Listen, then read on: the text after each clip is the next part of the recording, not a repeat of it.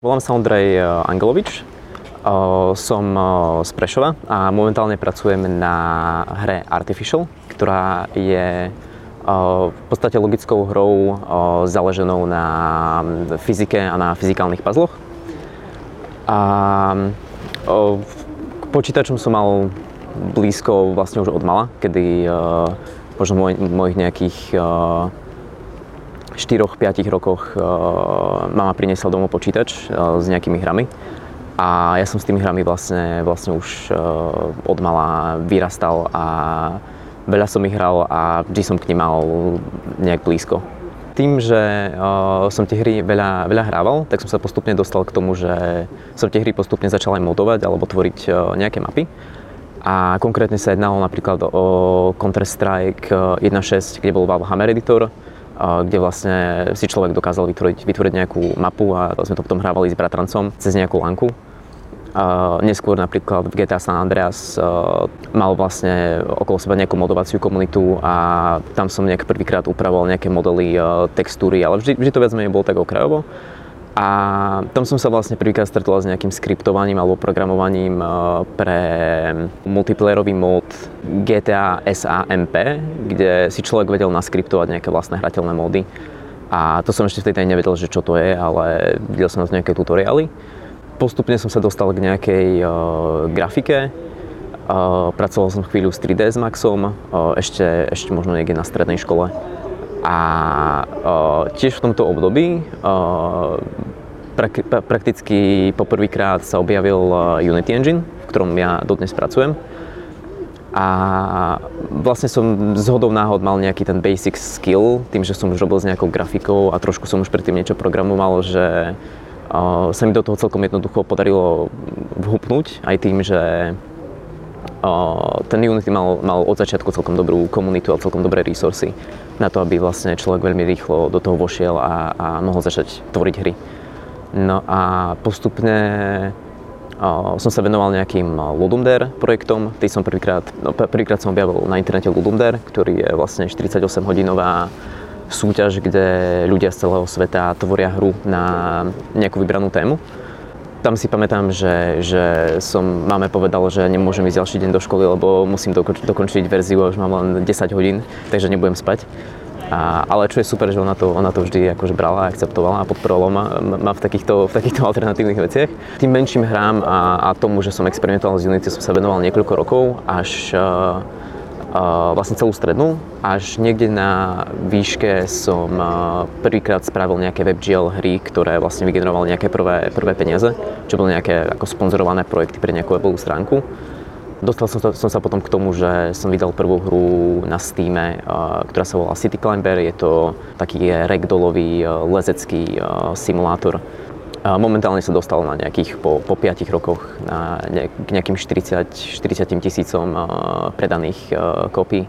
Celé to, ako ten projekt vznikol, je z môjho osobného hľadiska celkom vtipné, po, takto po rokoch keďže ja som v tej dobe pracoval na nejakých WebGL hrách, ktoré som vlastne predával tretej strane. Môj plán bol vtedy spraviť City Climbera, ktorého som vlastne spravil tak, ako, ako no, tá webová stránka, na ktorej tie webové hry boli, ako si to vždy vyžadovali. A, lebo väčšinou som mal problém s tým, že som spravil hru a oni sa stiažovali, že proste je tam príliš dobrá grafika a že ono to nebude bežať pre hľadiačov. Že som to spravil podľa, podľa nich. No a prišli s tým, že im že sa im to nepáči, že to nechcú. Hej. No a ja som si vtedy skladal peniaze, že si kúpim prvý poriadny počítač. A dosť sa ma to osobne dotklo, že mi niekto skritizoval hru. A, takže som si povedal, že fuck it a že vydám to na Steam. Čiže ja som tam už pripravený rovno shader, ktorý som zaklikal, aby to dobre vyzeralo. A potom vlastne uh, som na tom postupne začal pracovať. Uh, ten scope projektu som rozšíril a vlastne som na tej hre postupne pracoval popri štúdiu uh, možno, možno rok a pol, možno nejaké dva roky, už si, už si teraz nie som istý. Ale vlastne celá tá hra vznikla kvôli tomu, že som sa na začiatku hneval, že sa niekomu nepáči, nepáči moja hra a že ju nechce a zatol som sa v tom a ten hnev ma vlastne, ma vlastne dostal cez celý vývojový proces môjho prvého vydaného projektu na, na Steam. V tej dobe ešte bežal Greenlight, čo bol dosť iný, iný proces oproti tomu, ako sa dnes vydávajú uh, hry na Steam. Greenlightový proces vlastne fungoval štýlom, že ľudia z komunity si tú hru musia vlastne vyklikať, že sa im páči. Niečo na obdobu dnešných wishlistov v podstate. A myslím, že to bolo nejakých 5 alebo 10 tisíc ľudí, ak si zakliklo, že tú hru chcú mať na Steam, tak človeka to pustilo cez ten, cez ten Greenlight ďalej. Ja si pamätám, že sa mi podarili vtedy postnúť nejaké virálne príspevky na nejaké také viac menej memečkové siete, kde, keďže ten City Climber je dosť taký ragdollový a vlastne tá postava tam lieta a padá, tak som tam nazdielal nejaké videá s tým, ako proste tá, tá postavička sa tam rozbíja. A ľudia to vyklikali, tak som to využil rovno, že som na Greenlighte, či ma nepušli. A pamätám si, že za nejakých uh, Dostal som sa cez ten Greenlight za nejakých 6 e, dní. A viem, že som vtedy ležal e, s teplotami v posteli a pípol mi mobil, tak som sa pozrel a pozerám, že mal som asi 38 teplot a pozerám, že ovie, prešiel som sa z Greenlight, to je super. Tak ma to vtedy, si to pamätám ako, ako živý moment, že, že som bol brutálne chorý vtedy. Čo sa týka vývoja hry, tak som tam podcenil jednu dôležitú vec, čo je testovanie s e, komunitou. A keďže ten City Climber má dosť uh, také ne, možno netradičné ovládanie alebo netradičný uhol kamery, tak dosť ľudí e, s tým e, dodnes zápasy. A už som to asi dvakrát vylepšoval, ale znova sa, znova sa chystám na to, že to revizitnem a skúsim na to aplikovať moje, moje dnešné znalosti, a aby sa to dalo hrať trošku jednoduchšie a lepšie. Lebo to ovládanie je veľmi ťažkopádne. V dobe, kedy som si Climbera tvoril, som ešte úplne nerozumel tomu, že nie je dôležité to, že ja tú hru viem hrať, ale že je dôležité, aby tí, tí hráči uh, tú hru dokázali hrať, aby to bolo pre nich, pre nich uh, príjemné. A čo retrospektívne dnes veľmi super využívam pri, pri tom, ako pracujeme na Artificial, kedy vlastne každý jeden level uh, testujú desiatky ľudí, posielajú mi svoj gameplay a ak tam je nejaký problém, tak hneď to upravujem, dávam to inej skupine a sledujem vlastne, uh, ako sa ten gameplay, uh, ten gameplay flow mení a či tie zmeny vlastne pomáhajú tej, tej hre alebo, alebo tomu zážitku. V tom období chcel som dokončovať toho City Climbera, tak som si prerušil uh, posledný rok bakalárskeho ročníka na uh, informatike v Brne, na BUT. A tým, že som potom už dostal ponuku z King Software House uh, pracovať na Space Engineers ako technický dizajner, tak už som na to školovaní nejak moc neuvažoval a už som potom vlastne sa, sa nejak dostal priamo do toho, do toho priemyslu medzi ľudí, čo to, čo to robia a ktorých to zaujíma. No a potom po, po nejakých dvoch rokoch, necelých dvoch rokoch v Kin Software som si povedal, že ma stále to, to indie, indie ťaha. A ja, ja som vlastne počas práce vo, vo firme vždy po nociach pracoval na nejakých maličkých uh, projektoch, ktoré som tiež buď releasoval zadarmo, alebo boli to nejaké maličké, maličké Ludumder záležitosti. Mne sa vlastne vždy páčili vizuály, vždy sa mi páčilo niečo modelovať, stavať nejaké, nejaké prostredie. A vždy som mal problém uh, tvoriť uh, prostredia, ktoré, ktoré majú nejaký e, prírodný základ, čiže nejaké stromy, e, kamene. A jednoduchšie mi vždy šiel nejaký industriálny štýl, ale do tej prírody som nikdy, nikdy e, moc nešahal. Kvôli tomu som sa rozhodol, že chcem sa v tom zlepšiť, takže som si začal modelovať nejaké, nejaké jednoduché prostredie. A po zo pár mesiacoch, čo vlastne som sa tomu venoval po večeroch, niečo, niečo som lepil dokopy, som si uvedomil, že mám, mám také pekné tri prostredia, a bolo mi ľúto to len tak zahodiť, tak som sa povedal, že z toho spravím nejakú hru. Čiže vlastne ten, ten vizuál bol hotový v momente, keď, e, keď e, som na to hrou ešte ani, ani neuvažoval. Celá podstata do Flat e, je o tom, že hráč pláve na lodičke dolu, dolu riekou a zobrazujú sa tam také metaforické o, správy. Je to hra, ktorú by som si sám nikdy nehral, ale ľudia na to veľmi pozitívne reagovali. Aj tým, že, že som to vydal na Steam zadarmo, tak uh, sa to dostalo k neskutočne veľa ľuďom. Čiže momentálne, momentálne tú hru má v knižnici cez 100 tisíc ľudí a reálne si ju zahralo nejakých 80 tisíc. Ale čakám, čakám aby si, si ich zahralo 100 tisíc predtým, než poviem, že, že to hralo 100 tisíc ľudí. A tá hra je veľmi metaforická, veľmi taká alternatívna. Je to, človek si to, si to vlastne prejde za 5 minút a uh, už to nikdy asi nezapne. A tým, že je to veľmi metaforické, tak uh, sa mi na tom páči, že nikto, asi nikto tú hru nepochopil tak, ako som ja zamýšľal, ako som tam chcel myšlienku, ale každý si tam našiel niečo úplne vlastné. A tým, že si to vymyslel sám, tak sa mu tá idea potom páči a tí ľudia mi nechajú pozitívne recenzie. Lebo oni si vlastne vymysleli, čo, čo za tým príbehom je. A pritom som sa vlastne naučil, že mať také viac open, open-ended uh, záležitosti vie byť celkom prospešné, ak je to, ak je to správne nastavené. Tá pôvodná myšlienka A moja bola dosť taká... Skôr som sa snažila si vyjadriť nejakú moju existenčnú vtedajšiu situáciu. Nebavilo ma vtedy úplne to, čo som, to, čo som robil. Vedel som, že chcem nejakú, chcem nejakú zmenu. A vychádzalo to z takých viacerých uh, pilierov existencie, čo sa týka buď nejakého kreatívneho vyžitia, aj osobného života a všetkého dokopy. A ja som to nejak proste len tak vyplul a Možno to je tiež o tom, že len ja v tom vidím to, čo tam chcem vidieť a ono sa to dá interpretovať rôznymi spôsobmi. A myslím si, že to je, to je, to je na tom to dobré. Hm. Ale zase tiež sa nájdú ľudia, ktorí, ktorí uh, si to zahrajú a povedia, že to je strašná somarina a blbosť. A ja ich úplne rešpektujem, alebo ako vravím, ja by som tú hru nikdy nehral sám od seba. Nie je to typ hry, ktorú by som hral, ale vytvoril som ju. Máš na ní aj nejaké akože negativní recenze na Steamu a případně jak se díváš na takové lidi, co vlastně si stáhnou hru zadarmo a pak ještě dají palec dolů? Ja si myslím, že ktokoľvek je oprávnený uh, kritizovať nejaké dielo, aj keď to dielo je, je zadarmo. Hm. A vôbec mi to neprekáža ozaj, ozaj tým, že na tej hre nič nezarábam, tak som od nej uh, v tomto odosobnený a beriem ju ozaj ako nejaký samostatný ako nejakú samostatnú vec, ktorú, ktorej ja už skoro ani nie som súčasťou. A síce som to vytvoril, ale ono si to žije vlastným nejakým životom. A samozrejme, že ak tam nájdem pozitívnu recenziu, tak sa z nej teším, ale tie negatívne uh, málo kedy sú napísané tak nejak komplexne, aby som si povedal, že, že sa na to nejak dotklo.